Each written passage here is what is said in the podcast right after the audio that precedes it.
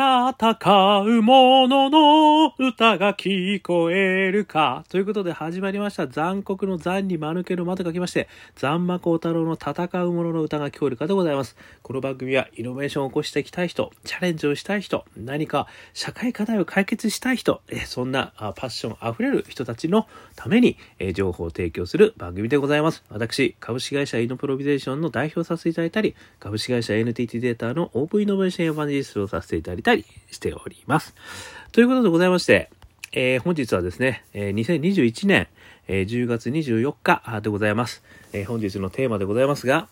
左手のピアニスト、知内武雄さんより、挫折から天命を見つけることを教えていただきました。というお話をですね、えー、させていただきたいと思います。えー、こちらですね、えー、たまたまあの見させていただきました NTT、NHK、えー、E テレ東京、えー、心の時代、宗教人生、線、天井の響きに左手のピアニスト、知内武雄。あ、これをですね、あの、先ほど見させていただきましてですね、えらく感動してしまいました。ちょっともう涙うるうるになってしまいましたので、今日はですね、ちょっとその、知内さんのお話をですね、えー、少しご紹介しながら、あイノベーター、っていうですね、えー、こういうのがイノベーターのやっぱり大事なことだよね、みたいなことをですね、お話しできればというふうに思っております。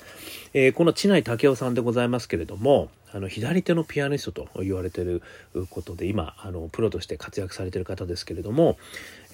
もともとですね3歳からピアノを始められてで、えー、ご両親も芸術家ですねお父様は画家そしてお母様はえー、声楽家ということでですねもうまさに芸術一家そして3歳から英才教育ということでですねもうバリバリこうピアノをこう練習してきてすごいあのテクニックを持っていた方だったんですけれども実は25歳の時にですね局所性ジストニアというですね右手があの思う通り動かなくなる病気ということにかかってしまいましてでそこでですねあの右手で弾くことを断念すると。いう大きな挫折を味わっているらしいんですね。でこの、まあ、右手がですねあの動かなくなってからですねあのいろんなことにチャレンジしよう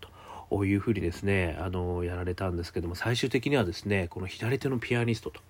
左手だけであのピアノを演奏すると。こういうことでですねまたあの復活を遂げましてそして今プロのミュージシャンとして活躍されてるというあのすごい方なんですね。でこのやっぱり不屈のイノベーター魂これがどんなとこから来るのかなっていうのをですね私お話を聞きながらあのいつもの3つのフレームでちょっと分けてお話をしたいと思っております。イノベーターの3要素ね私があの勝手に言ってるものですけど1つ目がパッション2つ目が仲間そして3つ目が大義、ね、この3つが揃うことによってイノベーターが爆発すると。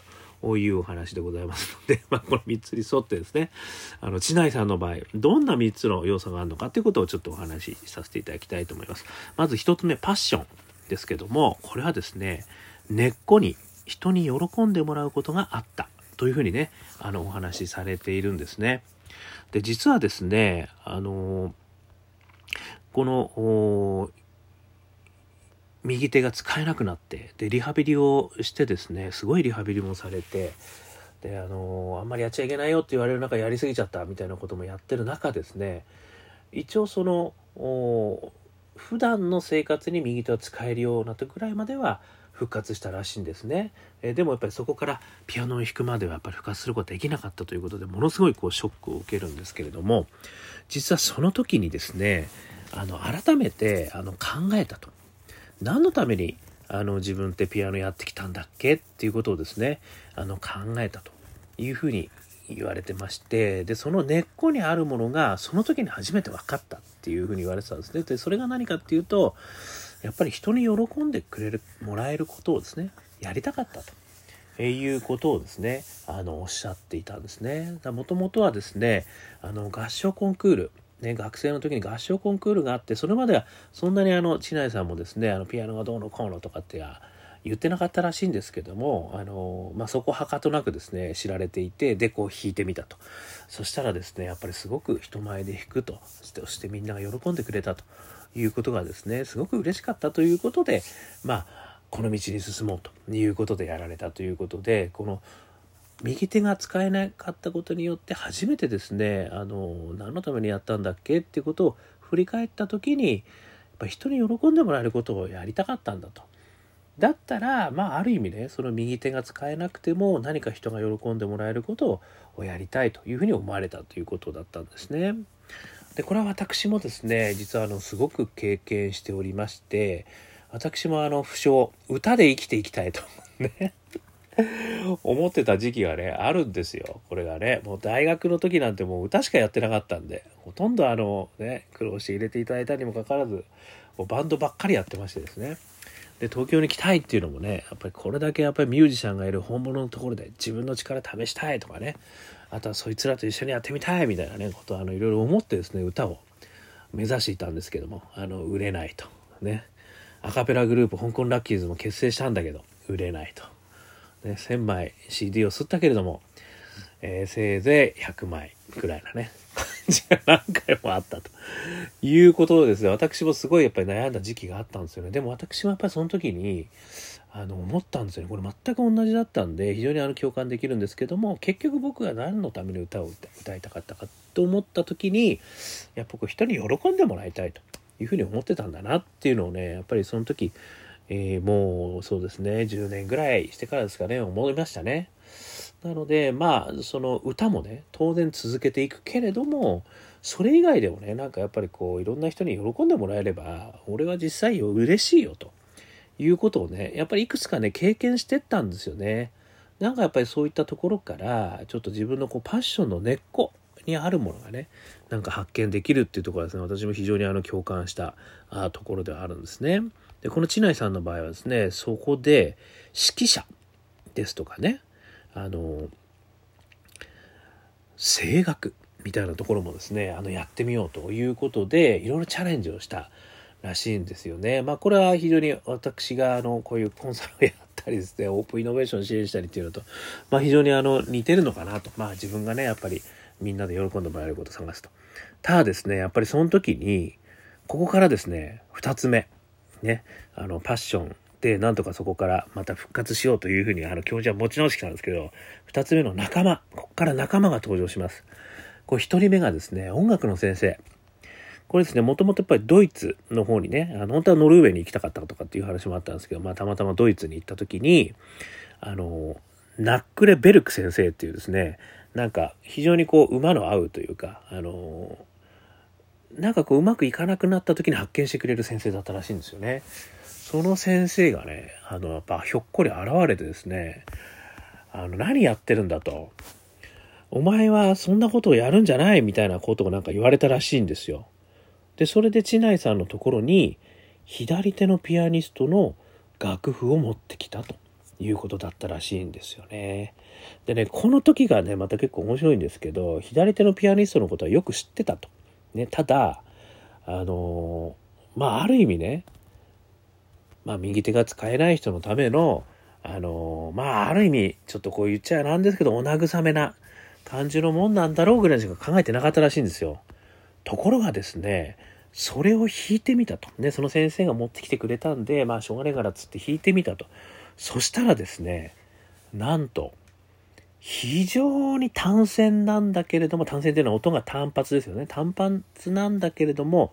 めちゃくちゃ情緒が豊かであったと。で、こう、両方の手で弾くとですね、割とその伴奏的になると。ただやっぱ左手一本でやるからメロディーをすごい大事にするみたいなね。その単線をすごい大事にして、でもっとですね、あの、ペダルを踏むのがすごく多いらしいんです。やっぱりこう音を残しながら弾くんで、そうすると、ピアノの鳴りが全然違うらしいんですよ。要はですね、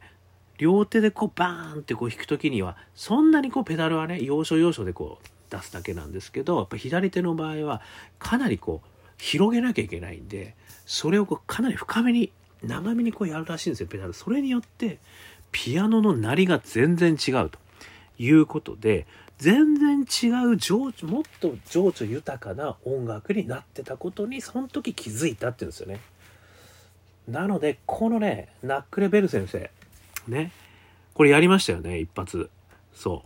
う。なんかねやっぱりそういうこう運命をなんか支えてくれる人ってやっぱり世の中いるのかなっていうね こういうのもちょっと感じちゃったんですけど、この先生がね、ドイツ人の先生ですよね。で、それで、あのナックレベルク先生。で、それからちょっとね、これ左手の音楽に、あの、少し興味を持ってですね、調べてみたらなんと左手の音楽っていうのは歴史があってですね第一次大戦で左手を失った人のためにラベルとかプロコフィエフらしらがですねもう3,000を超える左手のための曲を作ってるらしいんですよね。なのでここでですねあの旗と気づいたらしいんですよね知内さんですね。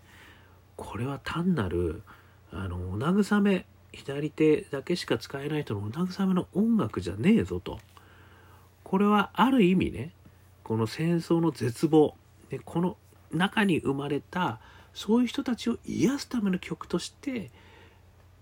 この曲があるということにねこうものすごいその情緒豊かな表現とその曲と成り立ちこれがガーンと心の中に入ってきたらしいんですよね。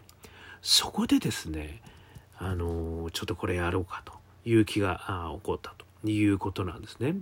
ただですねものすごい大変だったらしいんですよ。まあ、やってみたんですけど体が疲れて疲れて全然引き通せないというところであのやっぱりまたドイツ人の先生にねちょっと弾いてみてよって弾いてみてもらったらドイツ人の先生めちゃくちゃうまく弾いちゃったらしいんですよ。でそれをまたねちょっとドイツ人の先生は何でなんだっていう話を聞くとどうも昔右手が腱鞘炎になって弾けなくなったかみたいないろんなこう布石があるんですけどそこでねまたすごい努力を始めるんですよね、まあ、できるだけ力を抜いてとかねいうようなことでやら始めるということだったんですけどでも実際にその左手でねあのプロとしてやっていくかどうかっていうところにですねまだ大きな壁があったらしいんですよ。でこの壁にまたしてもそのドイツ人の先生に聞いたらしいんですよ。どうですかね先生と。ねやった方がいいと思いますか？絶対やるなって言われたらしいんですよ。これなぜかというとそのドイツ人先生やっぱりね事情をよくご存知だったんですよねだから左手のあの曲を弾いてる人たちっていうのはもともと右手もうものすごい人たちででその人たちが本当に戦争で右手を弾くことができなくなったけど左手でこうやっていてで昔の名声にある意味ねあのありながらにしてライブができるっていうプロとして稼げてる人だと。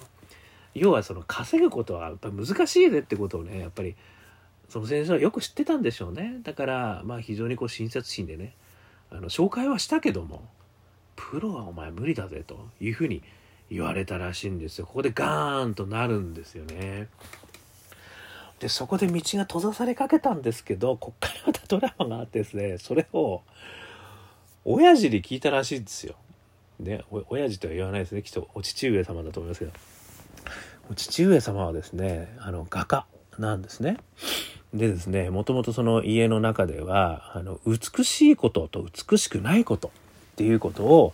判断基準にするっていうなんかもう素敵なやっぱり芸術家家族なんですよねで美しいことをやりなさいみたいなね家訓があるらしいんですよ。でそれをねおやさんにね「あのどうですかねおやじさん」ってこう聞いたらしいんですけどそしたらね親父さんはねこう言ったらしいんですよ。そもそも画家は右手しか使わないぞと。ね、そんな両手で弾いてること自体がまずはおかしいんだみたいなね。ことを言ってきたらしいっていうお父さんほんと素敵ですよね。もう本当に抱きしめたいお父さん。でやらないことがわからないみたいなね。なぜやらないんだそんな美しいことをっていうことをね言われたということなんですよ。やらない方がおかしいって言われたっていう。ごくないですか？このお父さん。このお父さんほんと素晴らしい。ということでねこの知内さんはね先生音楽の先生にはコテンパンに言われちゃったけどお父っつぁんがね「お前ふざけんなとやらない方がおかしいよそれ」って言われたんで背中を押されてやることになったらしいんですよ。これすごくないですか？ということでねこれ2番の仲間としてはね先生音楽の先生、ね、音楽の先生は紹介してくれた。でもダメだよ、お前って言われた。でも、お父っつぁんがそこで、もうやらない方がおかしいよと、美しいじゃないか、それは、と言ってくれた。まあ、この2人の仲間によってですね、大復活を遂げるっていうことなんですよね。なので、ね、このやっぱり、そのイノベーターにおけるね、この仲間っていろんな定義があるんですけど、ね、やっぱこう大義についてきてくれる仲間がいるとか何か間違った時にこう正してくれる仲間がいるとかね。やっぱり背中を押してくれる仲間がいるとか。何かやっぱりそういう仲間っているんですよね。でしかも仲間の声に耳を傾けるかどうかってこともあるんですよねこれね。やっぱりこう聞く耳を持たないとね。やっぱりそこに素直な心っていうのもね私必要なんじゃないかと思ってるんですけど。やっぱりねでもこの仲間がね必ずなんかそういうターニングポイントにはいてくれるっていうのが私人生ねあるんじゃないかと。でそれがセレンデプティだということでねあのそれを拾うか拾わないか。ってこともね非常に重要なポイントかなとも思うんですよね。ということでこれ仲間ねいうことで、まあ、おやさんが言ってくれたことで決心できたと。そして3番目大義ですね。でこれがですねこの読みで先ほどお話ししたようなあのやっぱりこう歴史をね見ることによってそうかとこんなにその戦争の中でねあの癒しを得るためもしくは希望を与えるためにねラベルとかプロコフィエフがねあの書いた曲なんだとそしてそれをねあんまりこう世の中であのやってるっていう人がいないと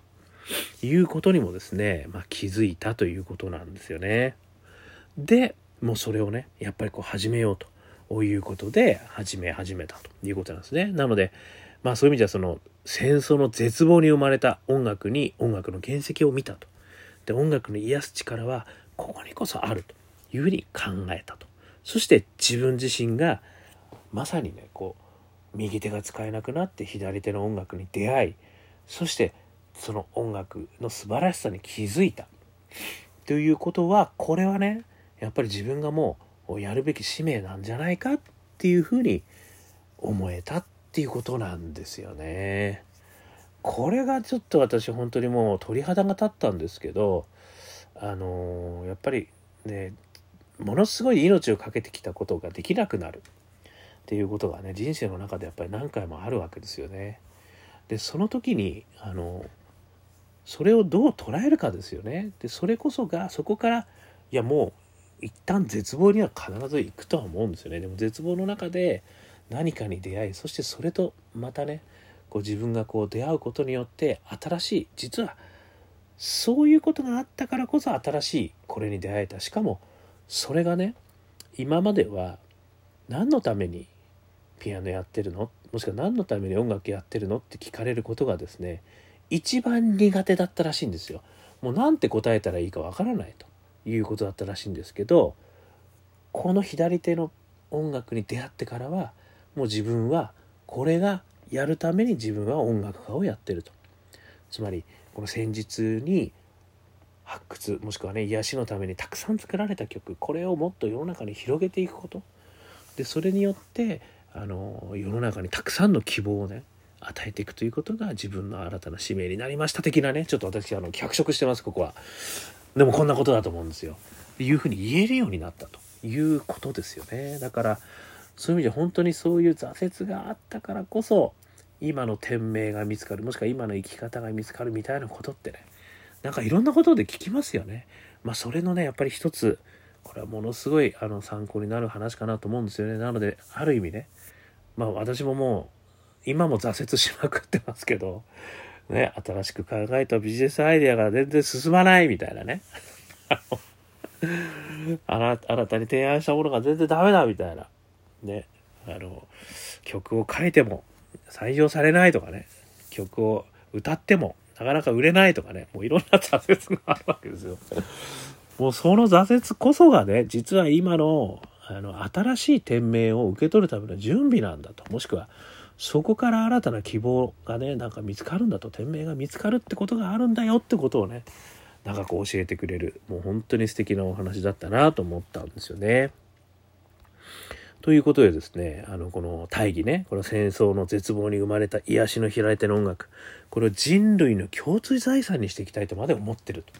いうことらしいんですよね。まさにあの素晴らしい大義が生まれてしかも今ご活躍されてるとで、今ですね、こういったことを、あの、まあ、例えばね、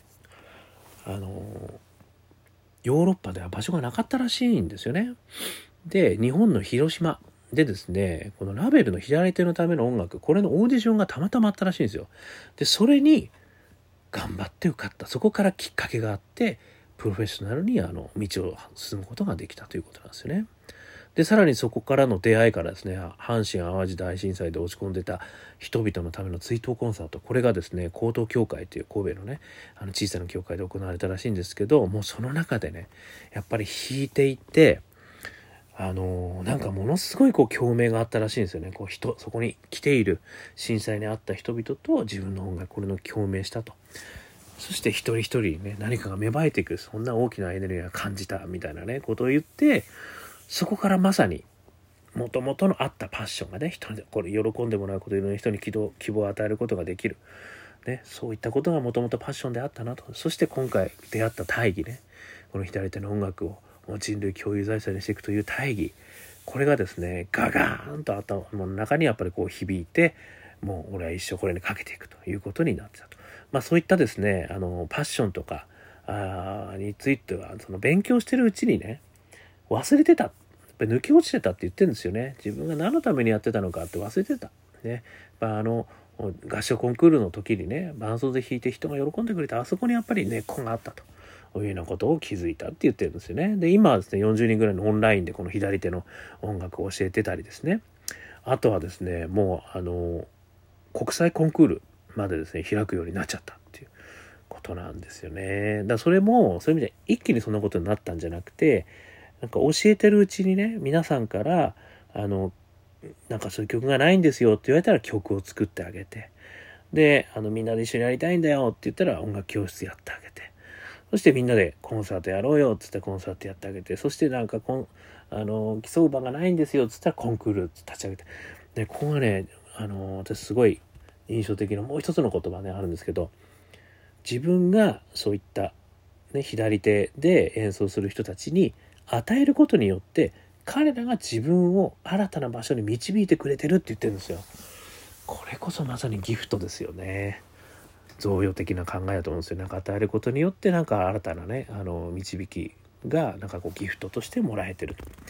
いうことをねえー、言われてたんですよね。でもう一つね素敵なことは何で音楽やってるのかっていうのは実はもう彼らが見せてくれてると自分が何で音楽やってるのかっていう問いについては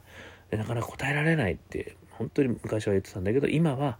彼らが見せてくれてると彼ら自身が自分にその理由を教えてくれてるというようなことを言ってたんですよね。なのでね本当にあのちょっと感動的なねこんななんか人生のねあの大きな大義それからパッションそして仲間で今となってはそういう左手のねあの音楽をやる方々だったりあとは震災でねこう傷ついた人々だったりそういう人に感動してくれてる人たちみんなが仲間になってるわけですよね。その大義にも感動し演奏にも感動しパッションにも感動しということで仲間がどんどんどんどん広がっていくということにねあの巡り合っていったと。まさにこれこそお父さんのね家訓である美しいこと、ね、美しいことをやってきなさいっていうまさに美しいことですよ。こんなに美しいこと世の中なかなかないですよね。こんな美しいドラマも私聞いたことない。もう本当にねちょっと感動しました。ということでですねあのこの感動を皆様と少し分かち合いたいと。いうことでちょっとイノベーターのね、あの3つのフレームに沿ってお話をさせていただいたということでございました。で、おさらいいたしますとですね、えー、1つ目、パッション。これについては、根っこに人に喜んでもらうことがあったと。で、仲間についてはね、誰もが反対する中、父だけは逆になぜやらないのだと反対して、あの、賛成してくれたと。そして大義は、戦争の絶望に生まれた癒しの左手の音楽を人類共通財産にしていきたいということだったと。いうことですよね。なので、ここから皆さんにね、ぜひともお伝えしたいのは、まあ、いろんな挫折があるかもしれないですけどね、それが何か新たなきっかけになるということがあると。またそういうのをセレンディプティで拾っていく人こそが、ね、イノベーターとして新しいことを生み出す。それこそが何かこう、普通の人とは違うですね、新たな道を生み出すきっかけになるんじゃねえかということですよね。なのでまあそういったことがあるとねそれはギフトかもしれないと新たなね何かが始まるギフトかもしれないとこう思ってやってみると いうのもね、あの、いいんじゃないでしょうか、ということでね、ちょっと説教じみたお話になってしまいました私はそんな偉いことをね、言える立場ではございません。し、まあもう挫折、挫折から立ち立ち直らないこともたくさんありすぎる。ね。もう本当に辛い時は辛い。ね、落ちるとこまで落ちるということをね、あの、何度も経験しておりますので、ね、そんな偉そうなことは言われることはできませんけれども、なんかこんな美しい物語をですね、ちょっと触れていただくことで、少しでもですね、皆さんのご参考になればなということでご紹介をさせていただきましたよね。もしかしたら挫折は天命に変えることができるかもしれないよということで、ございました。えー、参考といたしましてね、NHKE テレ東京心の時代宗教人生、え、1000天井の響きに左手のピアニスト、えー、知内武雄さんのですね、えー、お話をさせていただきました。これ NHK プラスね、おそらく1週間は見れると思いますぜひぜひ皆さん見てください。そしてこの知内武雄さんのホームページも貼っておきますので、もしよかったらこっちの方見ていただけましたら幸いでございます。今日も聞いていただきましてどうもありがとうございました。ということで、毎日、アンカー .fm ね、あの、配信してますので、えー、よかったら登録していただくと毎日配信されます。それから、残酷の残に丸けのは光太郎、ね、コメント、ね、これアンカーにもコメントできますからね、えー、申請、Facebook、Twitter 申請していただいたら、えー、一言メッセージ添えていただいたら私も返すことができるというふうに思いますので、ぜひぜひコメントいただきたい、シェアもいただきたい、ね、いいねもいただきたい。ということで、ね、よろしくお願いいたします。ということで今日も聞いていただきましてどうもありがとうございました。それでは皆様、頑張りましょう。